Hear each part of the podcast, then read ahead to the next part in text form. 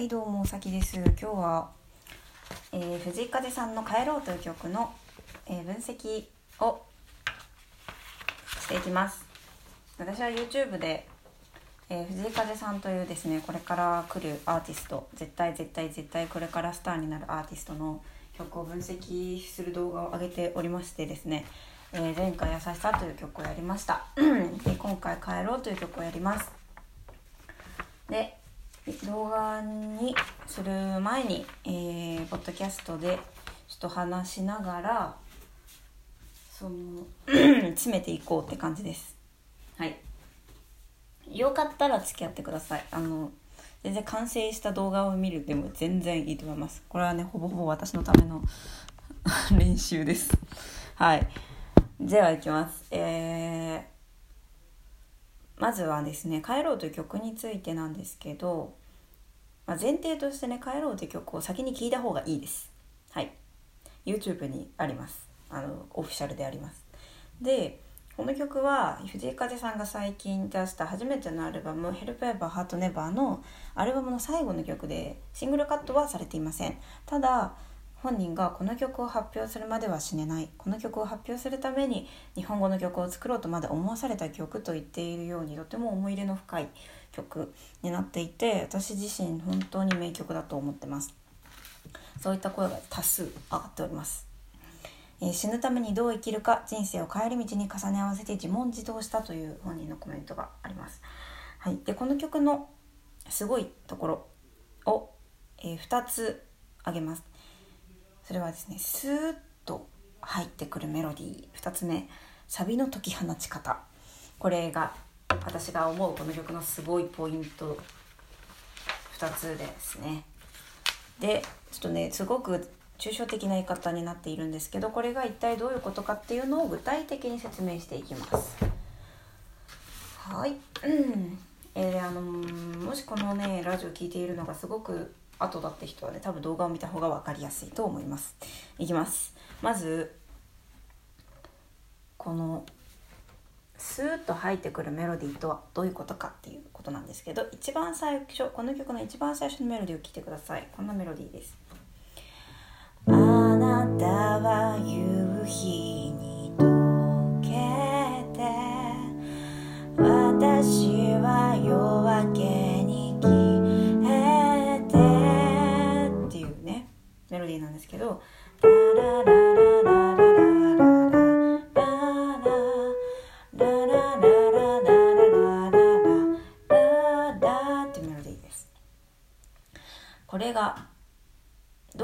ディーかっていうとですね実はメロディーには核となるものと飾りとなるものっていうのがあるんですよね。まあ例えて言うならなんか本当の道向かっていくゴールがあってそこに向かって、ま、伸びていくまっすぐな道があるとしてそのなんかちょっと寄り道みたいなのと本当の道みたいなのがあってメロディーはなんかその合わせててなんかその本当の道だけだとつまらなくてその飾りをつけることであの美しくなるみたいなところがありましてですねこの「ラララララララララララ」の核となるメロディーはなどんなものかっていうと「ダーことになりましてこれって「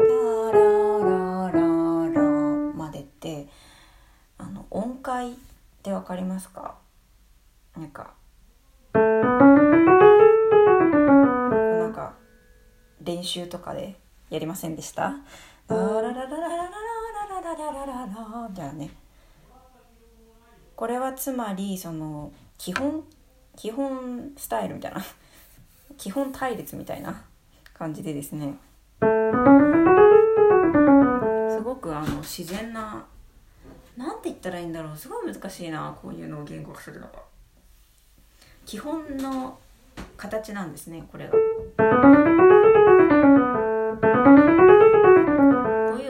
ねスケールとか音階と言ったりしますでこのメロディーはっていうふうにこの音階をなぞって降りてくるようなメロディーなんですね。っていうのはどういうこれがだからなんだって話なんですけどこれってつまり何のエネルギーもかかっていないというか例えるならばこうなだらかな斜面を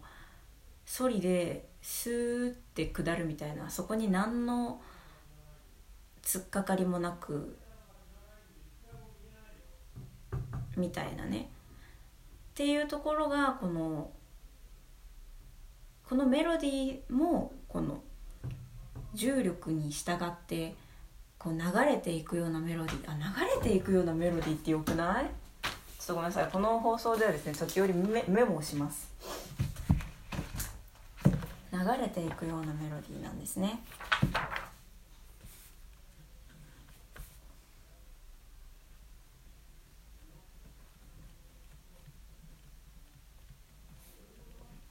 流れていくようなメロディー。緩やかな斜面を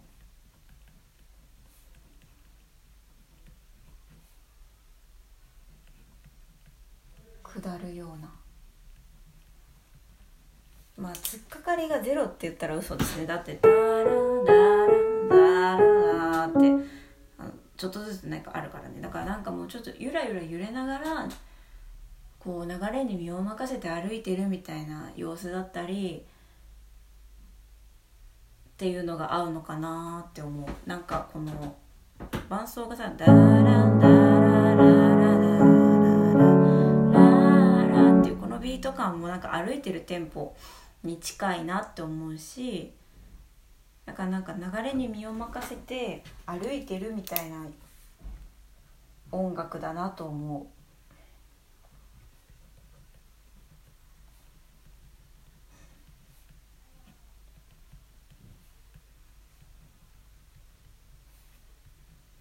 うん、そう思う私はそう思うそしてですね「ダダダダ」のがこのメロディーの核であると、えー、さっき言ったんですけどこの「ダララ」っていうこの「ダラ」っていうのをですね1オクターブ下げる。1オクターブ下げるっていうのはその音のキャラクターを失わずにちょっと低い音域に持ってくることですね。そうしてみるとどうなるかというと「ダラララララ」っていう風にさらに滑らかな滑らかな曲線のようになるわけですね。だから「ダララララララララララ」っていうメロディーの本質っていうのはという本当に滑らかなこの曲線だったっていうこと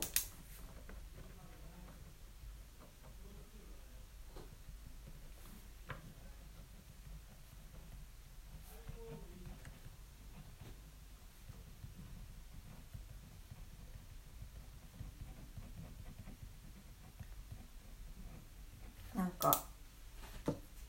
そな滑らかなこう流れに抗わない、えー何にも抗わないようなメロディー。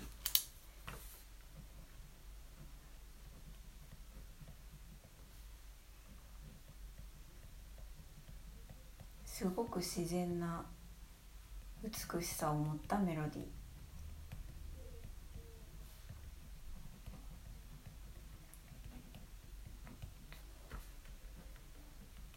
だから心にスーッと入ってくるメロディーになっていると思います。さあその続きはどうなってるかっていうと「ダラダ」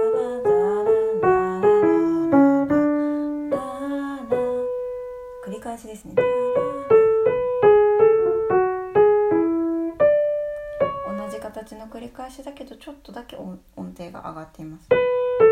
もこれも本質はっていう風に滑らかな曲線もう一度って感じですね。でかつねこのメロディーのすごいところはそれぞれのフレーズの音がね同じなのね終わった音で始まってるところ「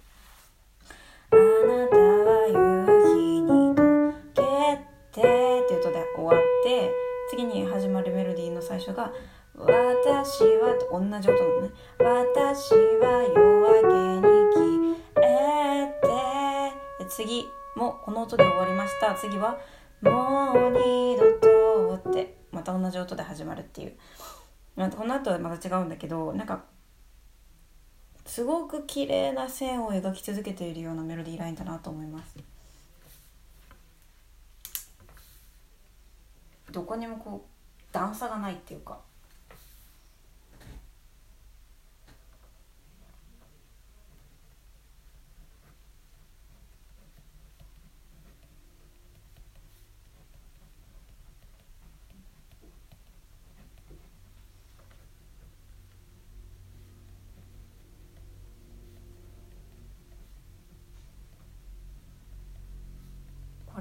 曲線にしたら美しいかもしれんなこの曲は。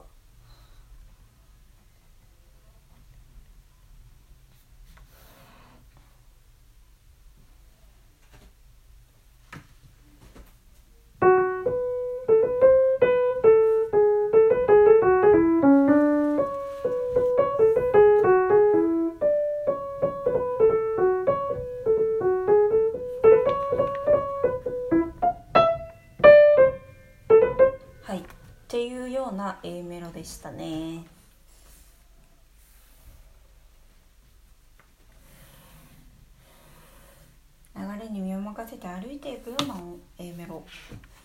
からの B メロはというとそれじゃそれじゃ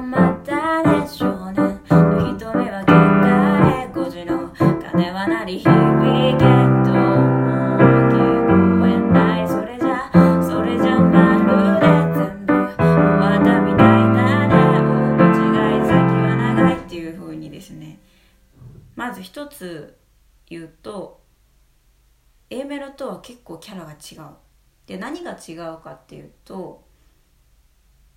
A メロは流れに身を任せて歩いていくような音楽と言いました。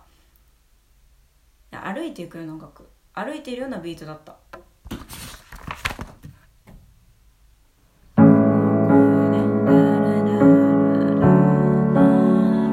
に対して B メロっていうのはダララン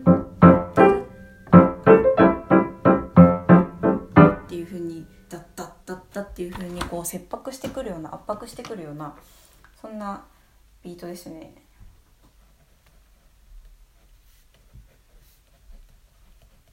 ここで緊張感が高まる。緊張感が高まります。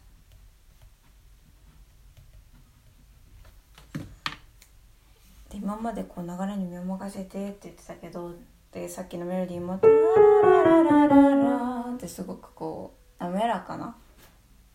抗うものがないような曲線だったんですけどに対してこのメロディーっていうのは「タララタララッタッタッタッタッタララララッタッタッタッタタララララタッタッタッタララララっていう風にメロディーも小刻みに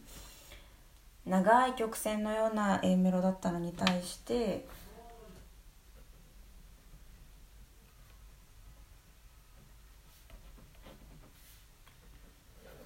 B メロっていうのは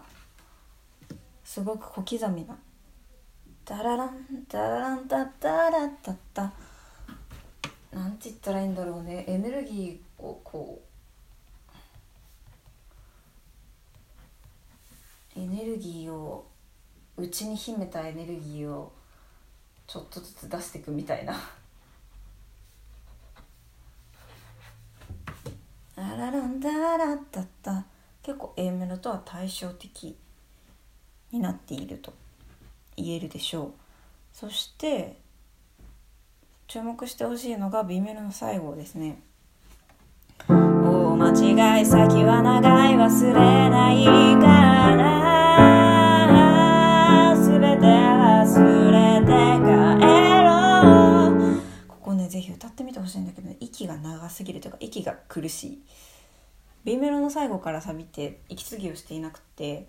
でしかも B メロのさ B メロって全体的に「それじゃそれじゃまたね」ってこう休みがちょいちょいあったんだけど最後だけ休みがない「大間違い先は長い忘れないから」ってね。休みがなく休みがないってことはより緊張するよね。さらに緊張感がアップします。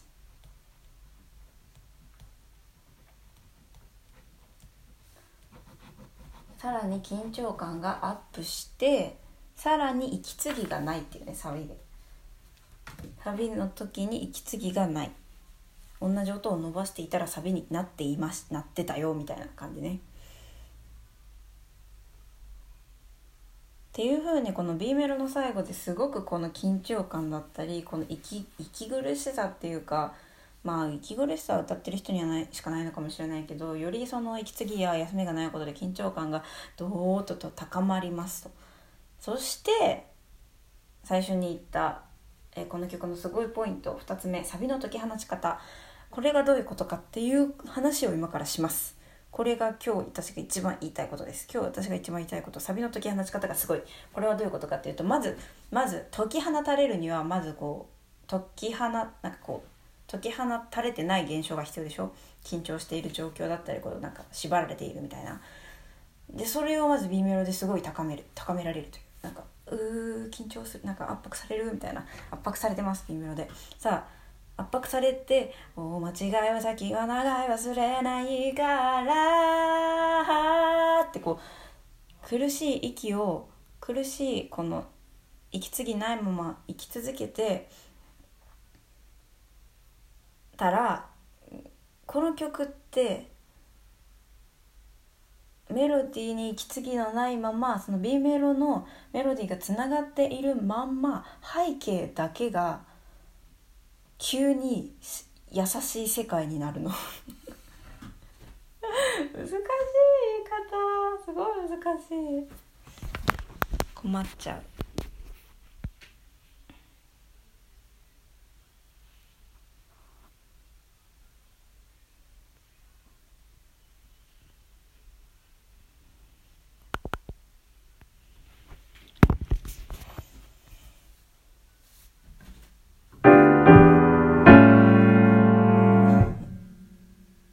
忘れない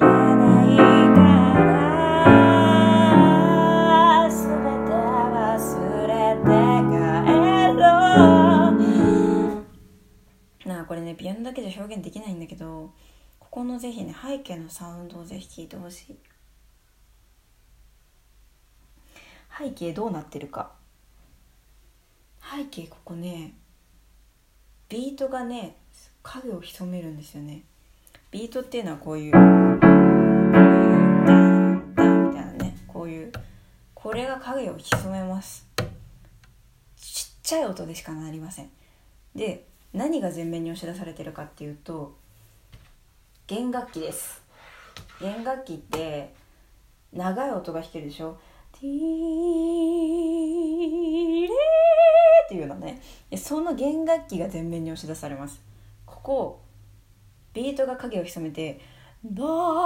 ーっていう弦楽器の壮大な美しい響きで満たされます。そのギャップがねすごいすごいです。ドッドッドッドって圧迫されていたのがなんか例えるならばこうなんか破裂寸前の風船があって破裂寸前の風船を手に持っていて「えどうしようどうしようどうしようもう割れちゃう」って思ってたら思ってるのが B メロの終わりでサビではそれが割れるんだけどパーンとか言わないの。もうなんか「ほわー」みたいな。割れたらそっから弦楽器の綺麗な音色出てきたみたいな。忘れないからあーと思ってたらでその風船から出てきた幸せなサウンドに包まれてそのまま空に浮いちゃうみたいな。で空飛べたみたいな。なんかそんな感じですね私の印象としては。うん。そんな感じ。なんか空飛んでるみたいになる。このビートがね影を潜めるっていうのがなんかねビートがビートってすごくこう人間の心臓の音とかとも関係あるっていうか、まあ、心臓の音ってこうドークドクってこうビートを刻んでるじゃないですか。でそのビートがないビートがない音楽ってどう聞こえるかって多分よりなんかね天国的になるとか人間離れした感じになると思うんだよね。まあもちろんもちろんメロディーにはこの拍感っていうのは残っているけれどもそのサウンドにビート感がなあの一気に薄まることによってよりなんか空飛んでるみたいな人間離れしてるみたいな感じが演出されていると思う。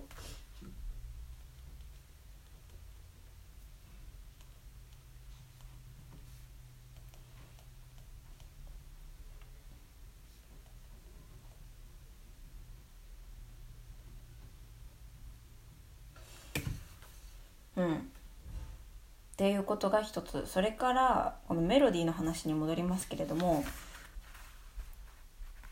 A メロはケールのまんま。なんか美しい曲さ描いていました。B メロ1に対してこなんかこう途切れ途切れのザラランザラランタッタッタっていうねでした。さでサビ解放されたところのサビっていうのは「はあすべて忘れて帰ろう」っていうね。まずこのスケールのまんま降りてくる「ララララララ」っていうのがまずその B メロのこの重力に逆らってた感っていうか流れに身を任せてない感じに対して急にこう重力に身を委ねた感じ。があってこう A メロに似てるっていうかもうなんか邪魔してくる存在は今はないみたいな感じがする。うん。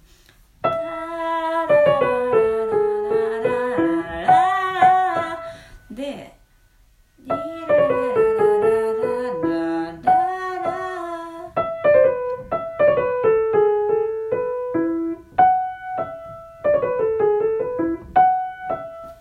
そしてこの跳躍はすごく美しいんですけどすごく美しい本当に美しいんだけど実はこれもこのメロディーもこの核となるとこっていうかこのメロディーの中にもこのっていうスケールが隠されていてうん。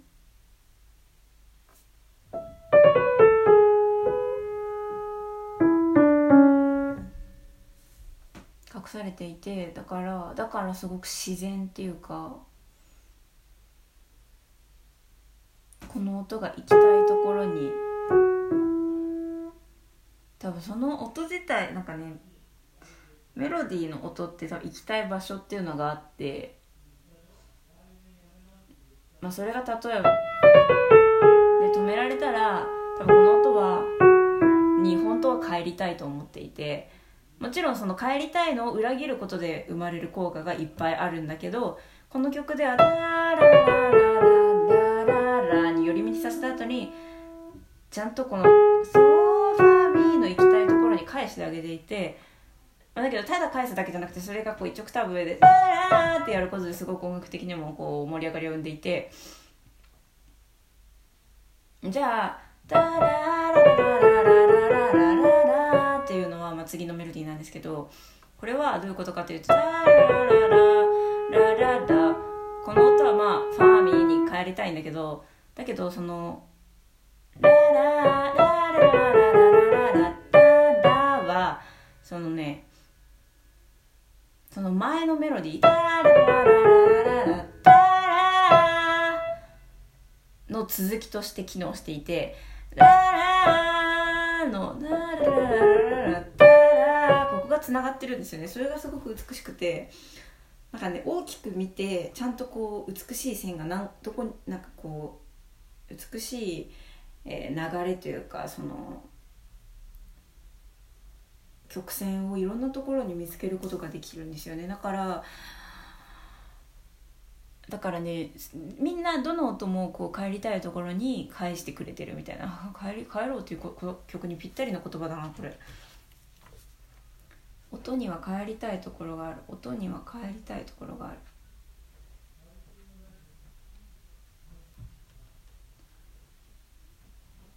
このこの曲はおなんか全部の音を帰りたいとこに返してあげてる曲。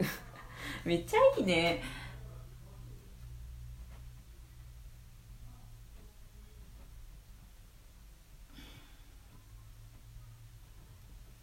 と言えるでしょう。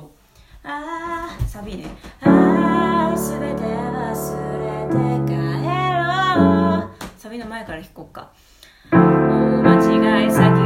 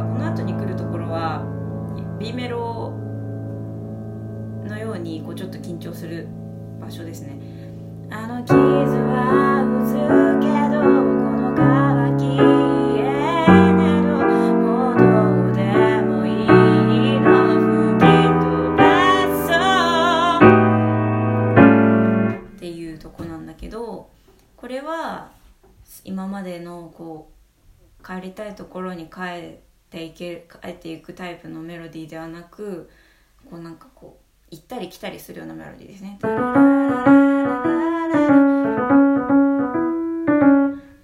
でかつすごくこうなんかエネルギーが満ちている場所でもあって緊張感というか。っていうのは何かっていうとリズムですね。これはシンコペーションというのがやっぱり使われています。でシンコペーションというのは、えー優しさの動画では「食い」っていう言葉で説明したりしましたけれどもちょっと前に飛び出していたりする。要するにその拍から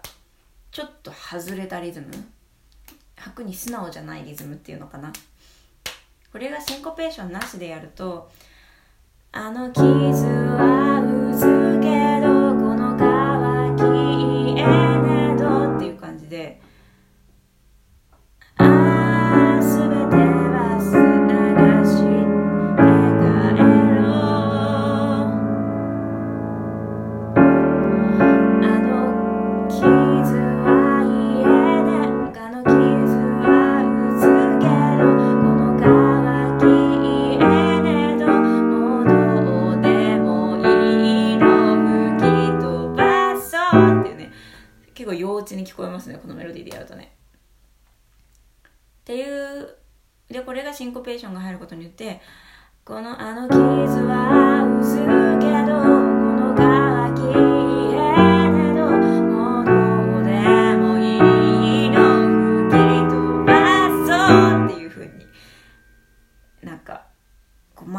みたいなエネルギーを見ます。でこの場所はその緊張させる場面っていうか音楽的に言うとね。うん。逆にだからそのこの緊張があるからその緊ば他の「ああすべて忘れて帰ろう」だったり「あなたは夕日に溶けて」っていう素直なメロディーが生きてくるっていうことですね。このメリハリがこの優しい曲の中にもあるっていうことですね。でこの私の大好きなところが「あの傷はうずけどこの乾きえねど」ってこうなんかネガティブな傷やうずきあ傷や乾きに対して言っていて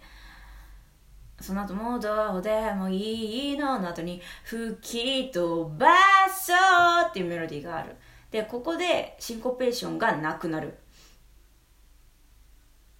でかつその吹き飛ばそうの言い方が風さんの音源をよく聞いてほしいんですけど「吹き飛ばそう」って「バー」がねすごいね吹き飛ばしてる感じがするのね。この歌い方がすごいいいと思いいいなと思いますね。うん。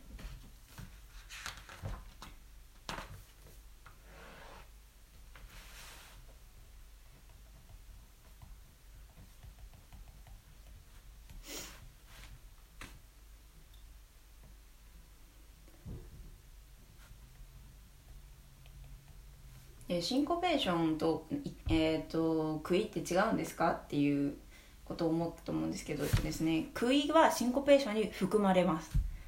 食いはシンコペーションの中の種類っていうかうんシンコペーションの中に杭があるって感じかな。うん。どっちにしろシンコペーションはそのエネルギーをこう引っ張るみたいな役割があると思います。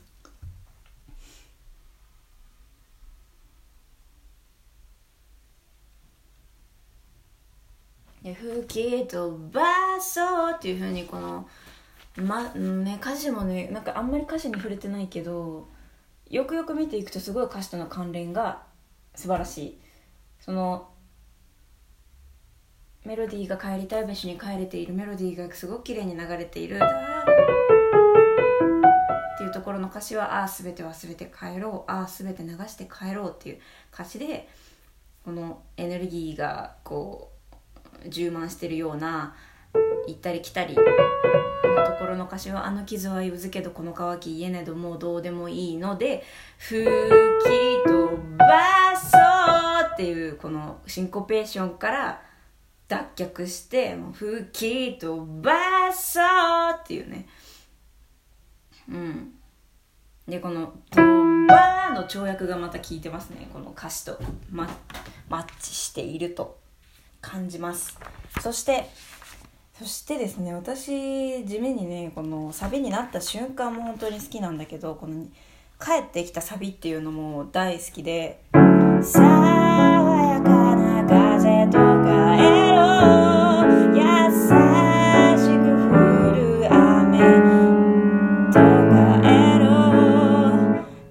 普通に歌ったらすごい普通あの繰り返しでしかないんですけどこれがですねこの音源ではなんかサウンドがさらにこう爽やかになっていてさらに風さんの「さー」の音がね爽やかすぎるなんかその「さー」の一音で爽やかって言葉を体現しているような声なんですね。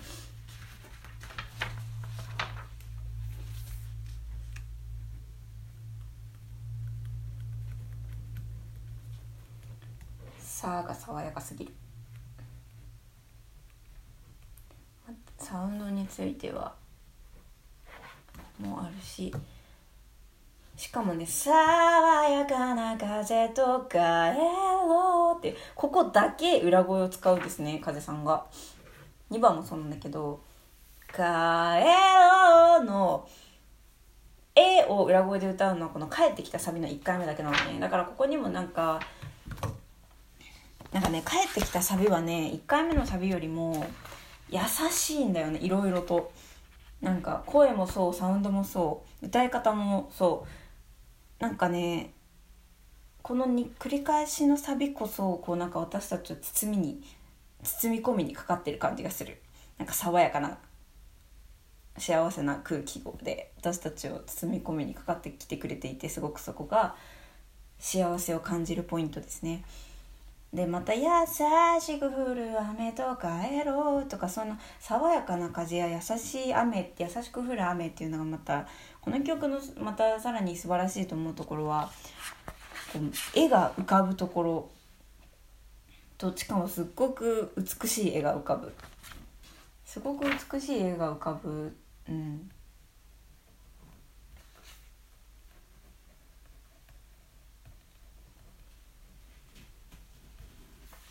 爽やかな風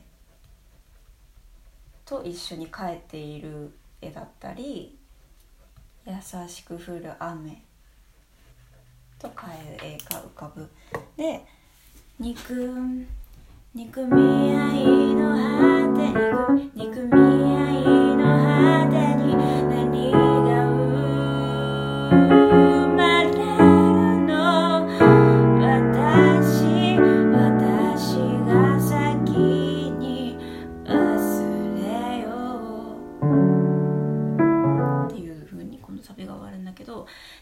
憎み合いの果てに何が生まれるの？っていうところもシンコペーションです。からここも音楽的にはちょっと緊張するところですね。優しく包まれた後にちょっとした緊張憎み合いの果てに何が生まれるの？で私私が先にの部分でシンコペーションから解放されるから緊張がほどけるのね。だからそこもさめっちゃ歌詞と合ってるやばい。憎み合いの果てに何が生まれるの？私。で私が先にで急にこうかなんか力がふって抜けるみたいな。やば。うわよくできてんなマジで。ほんとすごいわ。いやーこれちょっと自分で言いながら感動するわ。すごいわこれ。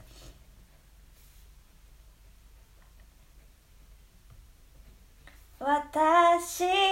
私が先に。そうだねシンコペ大事だわ。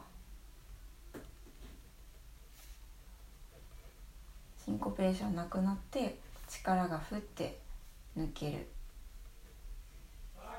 はーい。えもう上がって。んのもう上がったのもう上がってんの？あそう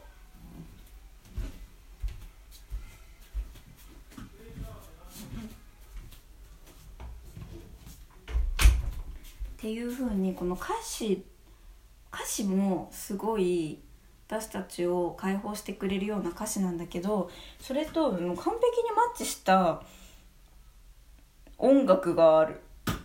だからもう音楽でも歌詞でもいやもうなんかもちろんさ歌ってその合わせ技なんではあるんだけどこんなにさ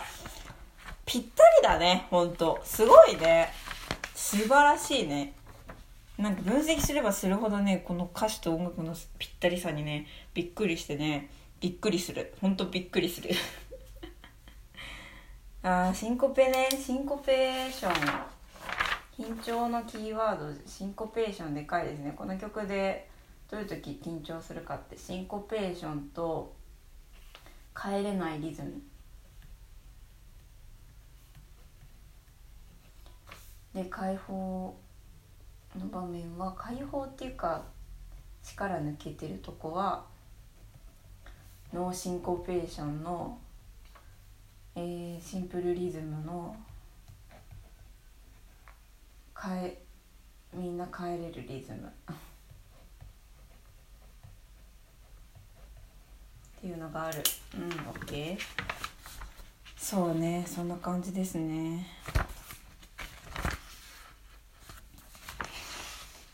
うん。こんなとこだろう。いい感じ。日本サザンオールスターズから通知が来る。あなたは夕日とけて私がドゥルドゥルって私はですね今さっき父親にお風呂に入りなさいって言われましたのでお風呂に入ります。ねこの途中でお風呂に呼ばれるというハプニングもあったしこのラジオを公開するかどうか私は分かりません。分かりませんがもし公開してもし最後まで聞いた人がいるならばもう友達ですね。これは友達。いやでもこのねラジオのおかげでだいぶなんかこう YouTube への、えー見通しが立ちました。ありがとう。聞いてくれた人がいるならば。